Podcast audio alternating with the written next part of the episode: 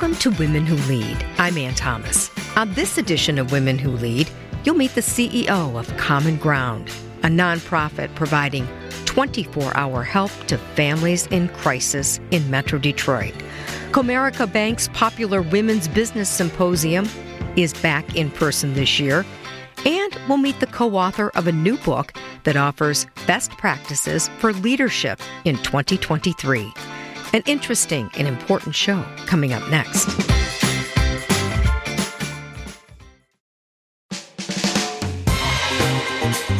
Welcome to Women Who Lead. I'm Ann Thomas. Our first guest on this edition of Women Who Lead is Heather Rae, the president and CEO of Common Ground. Heather is one of our 2023 Women Who Lead honorees. Congratulations, Heather, and welcome to the show. Thank you. Nice to be here. Tell us a little bit about Common Ground. For our listeners who may not know about this organization, just kind of explain what you do, Heather. Sure. Uh, Common Ground's core purpose is helping people move from crisis to hope, and that could be really any type of crisis. Uh, most often, uh, we're known for the behavioral health uh, crises, um, which include mental health and substance use and we serve people in Oakland County, Genesee County, and then uh, we just opened up a virtual behavioral health urgent care, and we're able to serve people across uh, Michigan. So, right now, I can only imagine how busy you are because the need is great, right? It is. It is. And um, what we're seeing is that a combination of stress, COVID anxiety, and coming off of that, um, young people being out of school and having difficulty getting back to their social activities. Um, and we're also seeing an increase really due to the implementation of the 988, which is a national crisis line that Common Ground operates here in the state of Michigan. So we're, we're seeing people access services across the board. Now, are all ages struggling, or is there a particular group that's really having a lot of trouble, Heather? Well, certainly um, when parents are stressed, kids of all ages are stressed. Yes, right. But what we're seeing in our work is around the 12 year old and up. Mm. And then, of course, we see um, different issues with adults um, who may have been doing pretty well uh, before COVID with maybe a mild depressive disorder, uh, but uh, with the stress of, of what's happened over the last three years, and, and we're not out of it yet. I mean, COVID is behind us for the most part as far as the intensity level of it, but the impact on people has continued to to really um, cause a lot of stress and anxiety. Now, how are you able to help? Do you sit down and work with the families and the children? You know, what are some of the services that are available for these people who are struggling? So, crisis services are services that are available in the moment, on demand, deal with the immediate crisis, and then connect people to ongoing care. So, for instance, um, we operate a um, crisis a service continuum in Pontiac at the Resource and Crisis Center uh, that is operated or, or owned by Oakland Community Health Network. And so people can walk in, they can get um, uh, services through crisis intervention. They explain what's going on with their situation, and we're able to link them to maybe a mobile crisis team if they need aftercare, a crisis stabilization, alternative to inpatient. So it's really in the moment crisis intervention service to get whatever's going on in that person's life to a level where they can plan with us and they have some immediate relief to then go on with their, their care through community providers. And that's crucial, right? To get with the problem, help deal with the problem right away. That is right. And that doesn't always, that's, those services are not always available across the state of Michigan. They're gearing up to be. There's more investment and recognition that crisis services are essential to communities. But, but right now, Common Ground is among uh, just a handful of crisis service providers across the state. Our guest here today is Heather Rae. She's the president and CEO of Common Ground. Now, Heather, I know you talk about the pandemic being a big problem, but out of this pandemic, what are some of the issues that you're hearing about that teenagers, parents are really struggling with? What do they say? Well, the number one thing I've heard is we can't find help. we can't find a psychiatrist to uh, provide ongoing services. We can't find therapists. So the workforce issue is felt not only by employers, but by people served. So that's one of the things that I, I hear a lot is we just can't find that community provider. Um, the second is um, really symptoms of depression and anxiety. Those are the, the two. I would say close third, which is related, is panic attacks. Um, youth in particular, but certainly adults who um, are just overwhelmed and um, go into a uh, panic attack where they feel like they can't breathe, mm. uh, they're not able to self-soothe, and and then they get scared, and that just worsens things. And so then the the issue becomes whatever they were thinking about earlier that caused the panic attack then becomes about this physical manifestation of that anxiety. Now, you've been doing this for a very long time 35 years. Have you ever seen anything like this? You know, I, I certainly have not. Um, this is, I think, stress uh, level that is beyond what I could imagine. And again, it's not just the people served because that's certainly what we're talking about today. But I want to emphasize the workforce is in that same state as well.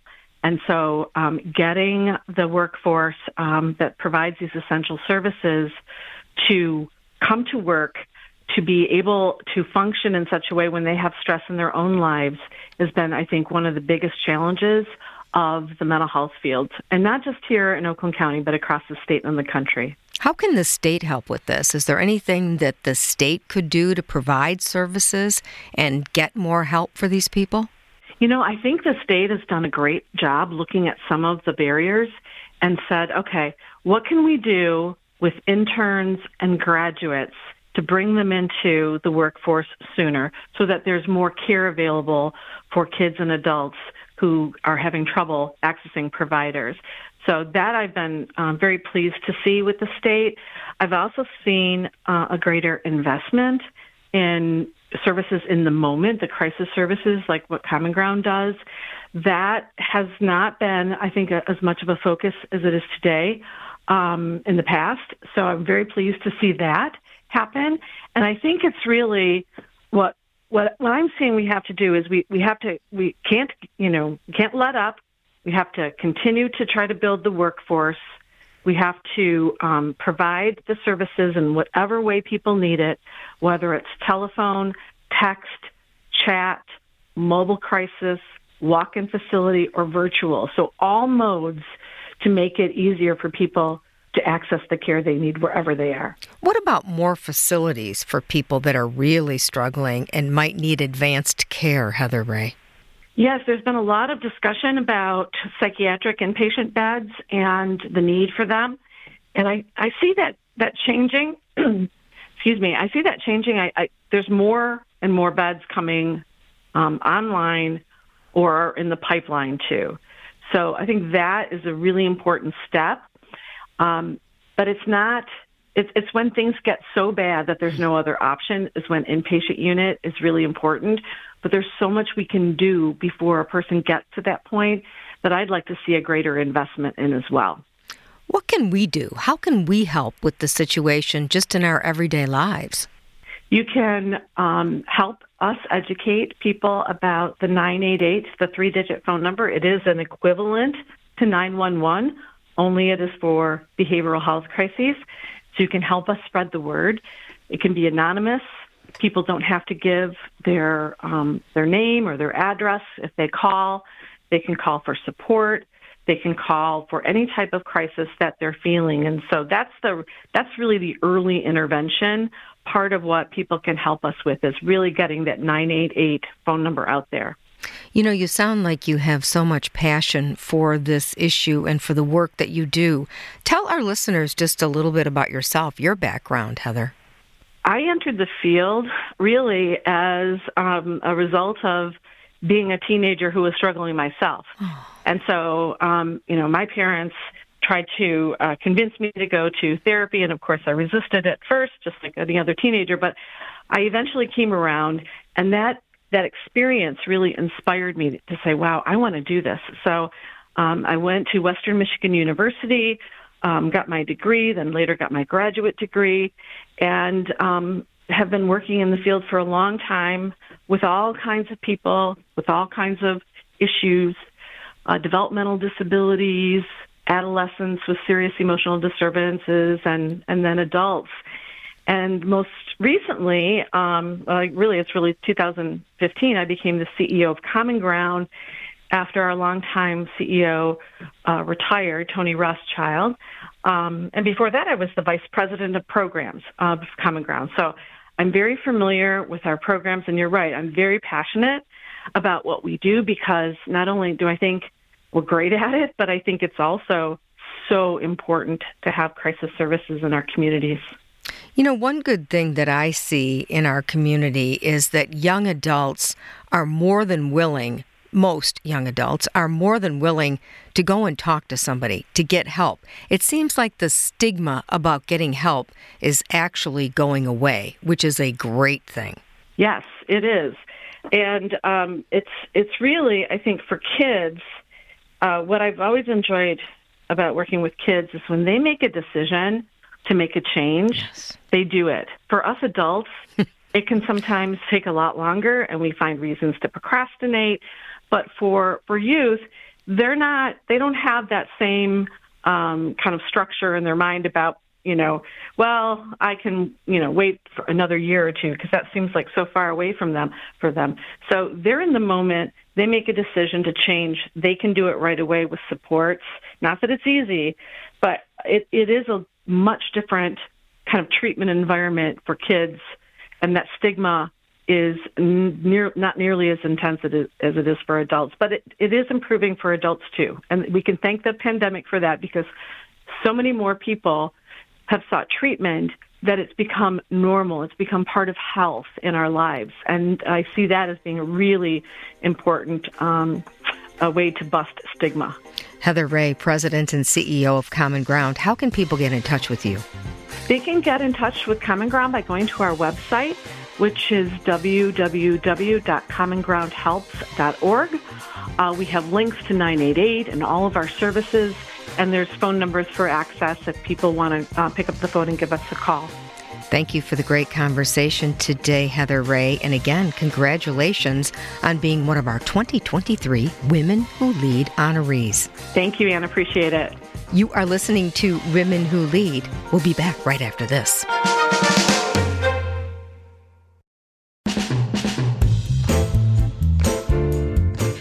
Are listening to Women Who Lead. I'm Ann Thomas, and we continue the conversation now with Shelly Pisors, Comerica Bank Senior Vice President and National Director of Events and Contributions.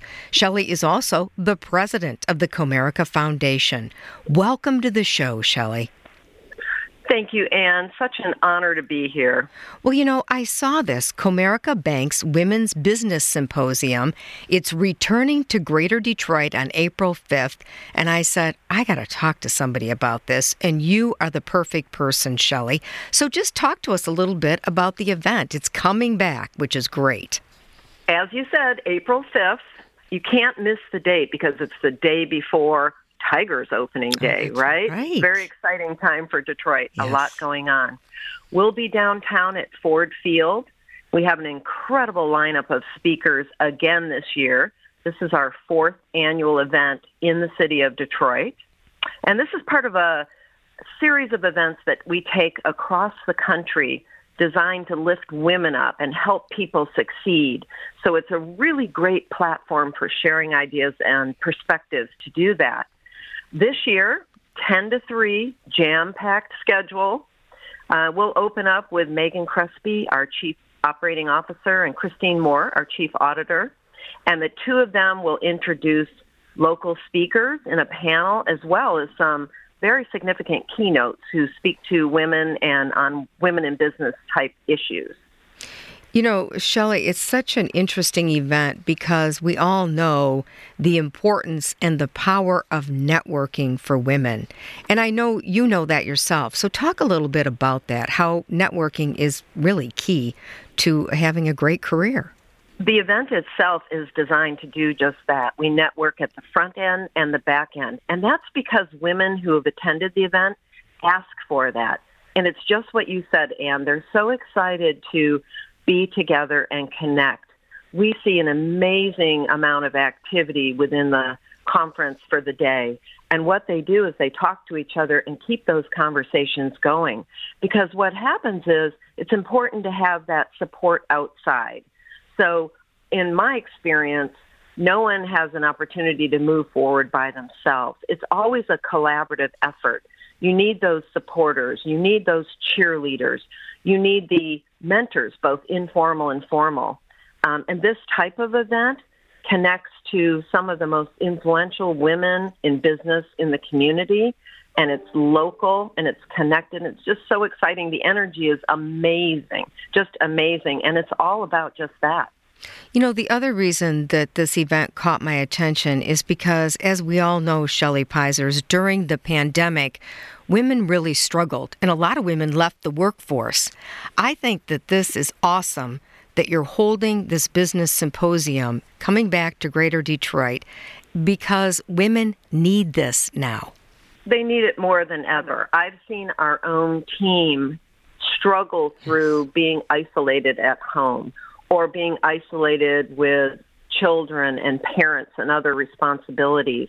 And they really wanted to be back. It's part of your social, emotional, and connectional um, surroundings. And it's really important for us to be together and not be so separated.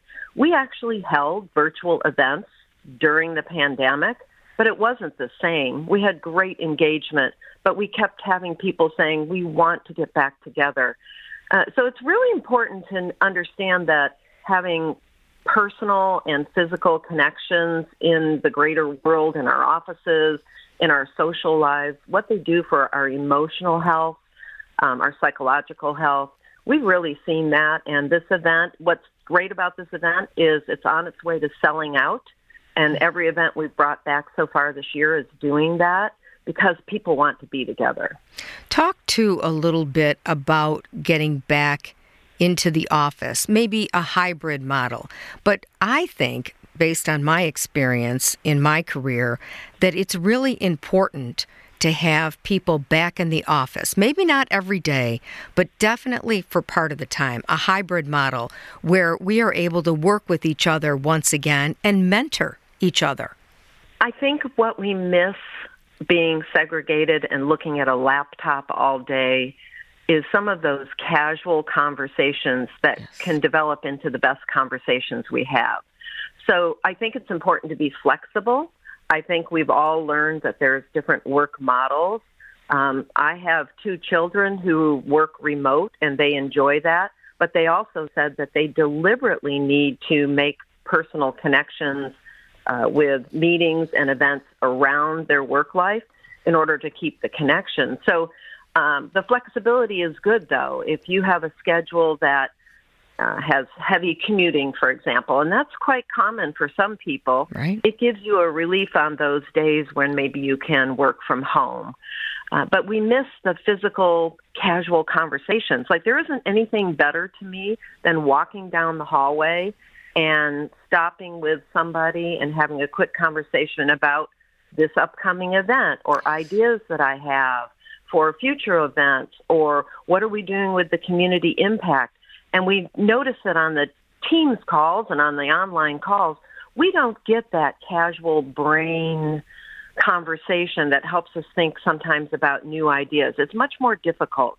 So you can be collaborative, you can get work done, but it's not the same as some of those free flowing conversations that are critical towards moving the business forward, really. Absolutely. I could not agree more. Now, this event, the Comerica Bank Women's Business Symposium, coming back on April 5th, it also benefits a charity. Talk a little bit about this. Yes, Anne, thank you for asking that. Everything that we do has an impact. And we take that impact very seriously. And when we have such a high profile event, such as the Comerica Bank Women's Business Symposium, we want to make sure we're connecting to the local community in the best possible way. So not only with our attendees, not only with amazing content and a little bit of entertainment and interest, but also for the community. And I take this very seriously, especially since charitable contributions is actually in my job title. But we started this before I started working in that division. So the community impact, what we do is we choose a local charity that supports women and girls in the community where the event is taking place. And we've chosen alternatives for girls because we're very involved with them in the local community. In fact, Christine Moore, our chief auditor and our co-host for the event, she sits on the board with them and she's actively involved as a volunteer. And you're probably aware of this, but Comerica Bank is very vo- volunteer oriented. Yes. We put in thousands of hours a year, uh, each year into the local community. So we also want to give back. And I think the women at the event, they feel good about the connection. They know that they're coming to learn, connect, and grow, but also to contribute. So Alternatives for Girls is our benefit in charity this year in Detroit, and we're honored to work alongside with them to make sure that we can bring them more funds so they can make a bigger impact in the community. Shelly Pisors is Comerica Bank Senior Vice President and National Director of Events and Contributions. Shelly is also the President of the Comerica Foundation. Thank you so much for joining us today and talking about this great event.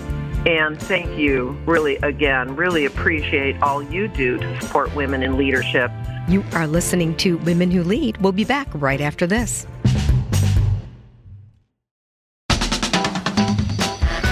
As Women Who Lead continues, we welcome Janet Foutty, the Executive Chair of the Board for Deloitte, the largest professional services organization in the United States. Janet is also the co author of a great new book on leadership called Arrive and Thrive seven impactful practices for women navigating leadership. She's also going to be in Detroit on March 28th to speak to the Detroit Economic Club. Welcome to the show, Janet. Thank you so much, Anne. It's really my pleasure to be here with you today. Oh, it's great to have you here. Let's start out, first of all, and just tell our listeners a little bit about yourself, how you got to where you are at this fantastic position, executive chair of the board for Deloitte. Well, I start. Thank you so much for the opportunity to talk a little bit about myself.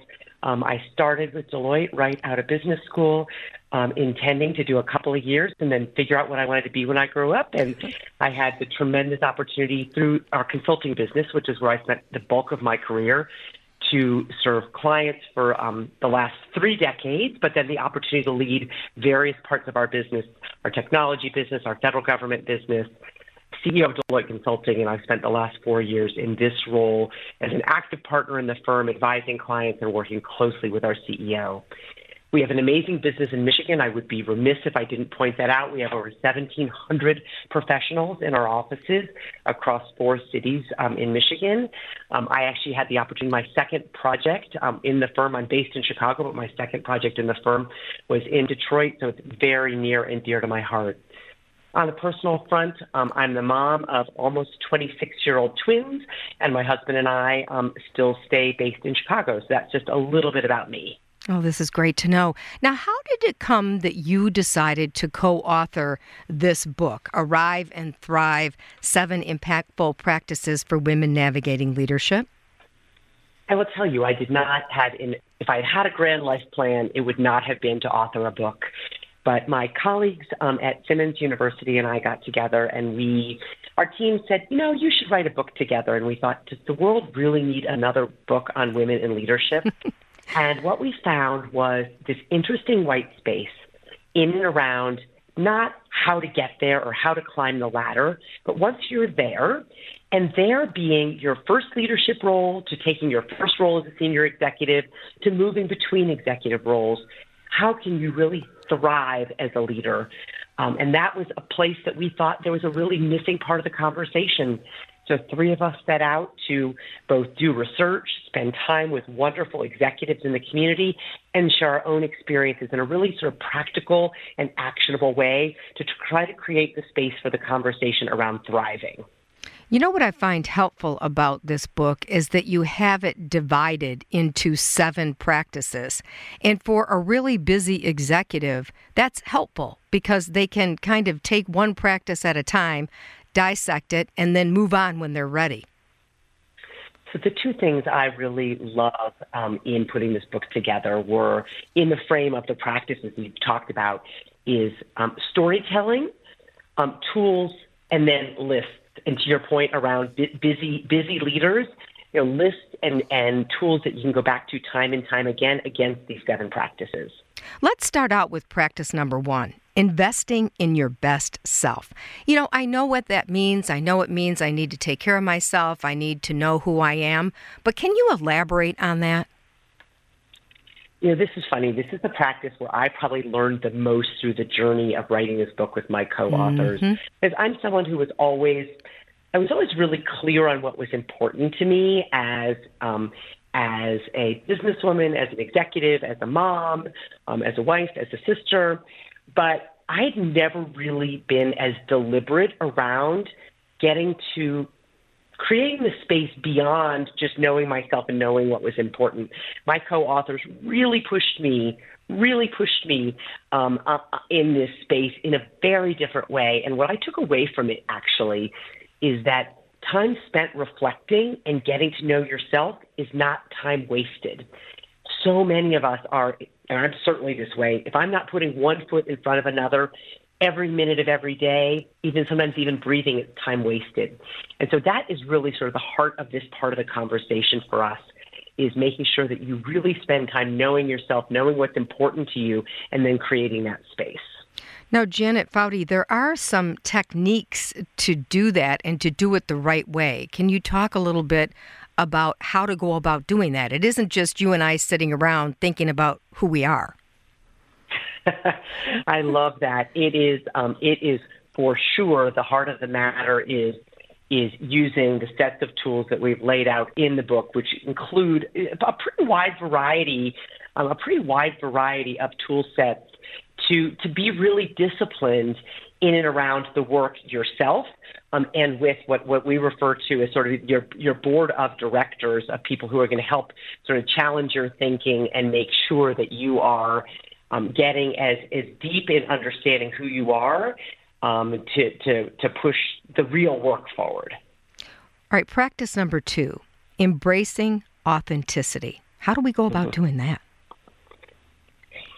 So, embracing authenticity is probably the, the, the practice that I'm the most passionate about um, because the conversation has changed so much in my 30 years um, that I've been that I've been um, in, in the business world. I'll tell you that when I when I started my career, authenticity was absolutely not part of the conversation. Authenticity, as we've come to understand it, isn't only about embracing what makes you unique. It's about expressing the principles you believe in and creating the space to allow others to do the same.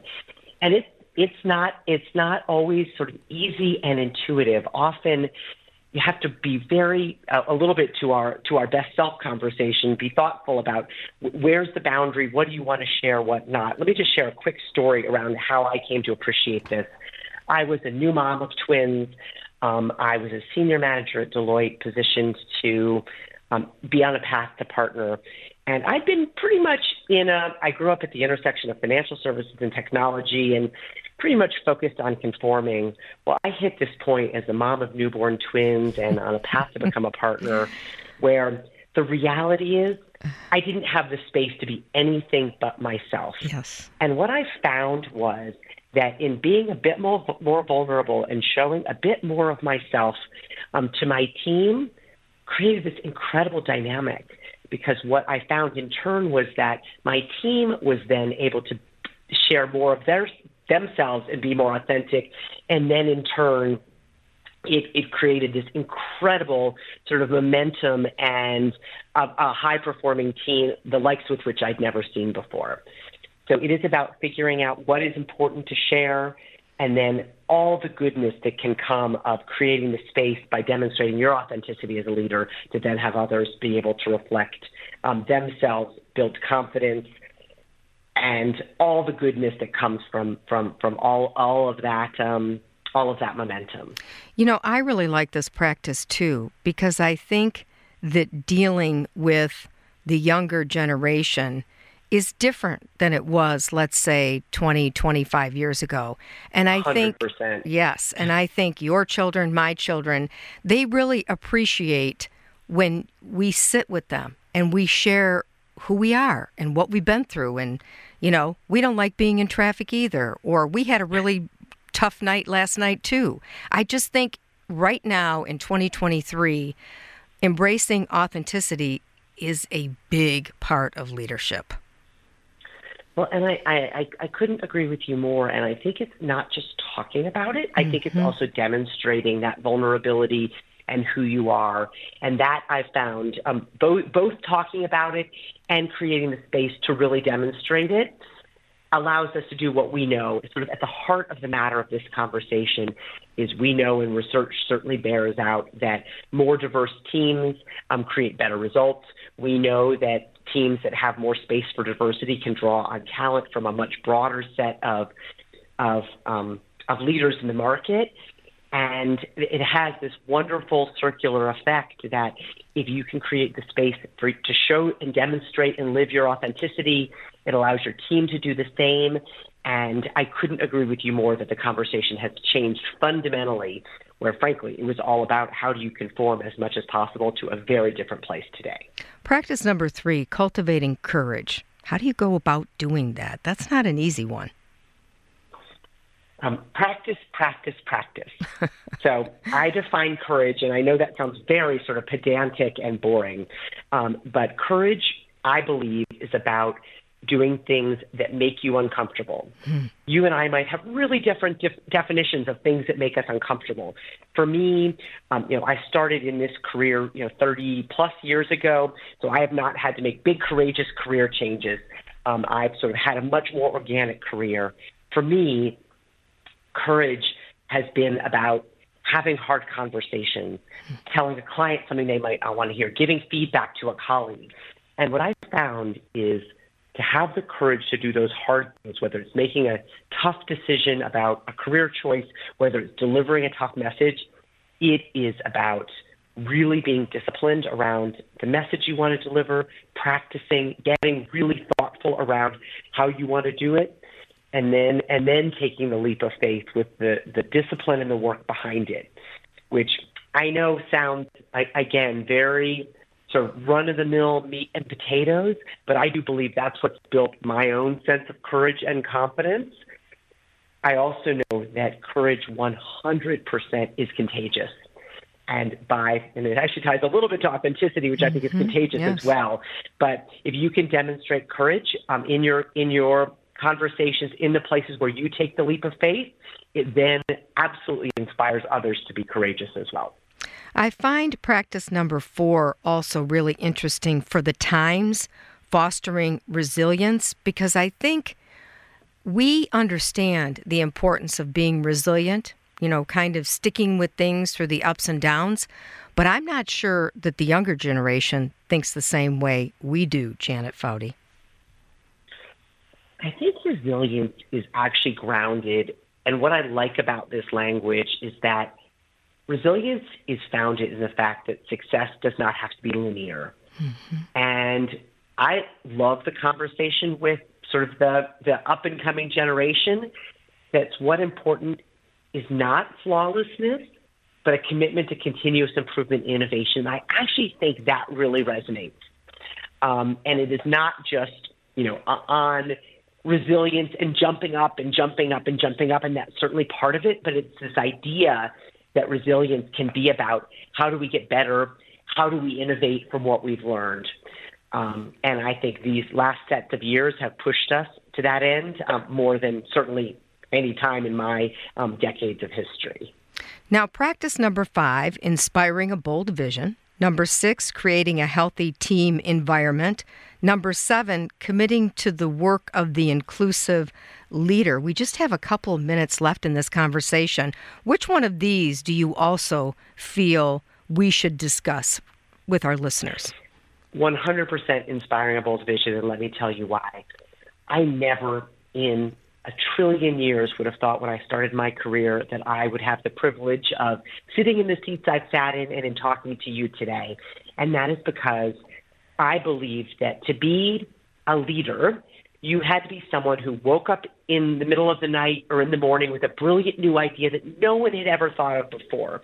and frankly, we, we as a culture really idealize that idea of the sort of wow moment of something that no one has ever thought about. And what I found was that inspiring a bold vision, which is a critical skill for leadership, doesn't necessarily have to come from having the brilliant new idea that no one had ever thought of. Women in particular can often be really intimidated by this sort of picture that we collectively have painted as a society.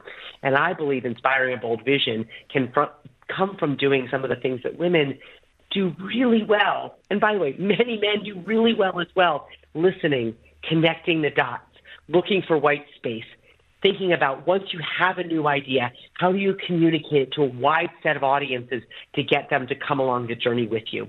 So that's the one of the remaining three that I have the most energy around and I love, as you can probably tell, to talk about and think is so important for women in particular not to be intimidated by and realize there's lots of ways to create and inspire a bold vision. Janet Foutty, Executive Chair of the Board for Deloitte, I can't let you go without getting one last piece of advice. Give us some advice for young women and men starting their careers in 2023 know that you are not in it alone and you don't have to go it alone. It can be feel really lonely and really scary and know that there are so many of us out there rooting for you, cheering for you and know that you're not in it alone. Janet Foutty, Executive Chair of the Board for Deloitte. It has been a real pleasure talking to you, and we look forward to having you in town. Thank you so much. I'm really looking forward to it. You've been listening to Women Who Lead. Thank you for listening, and I hope you enjoy the rest of your weekend.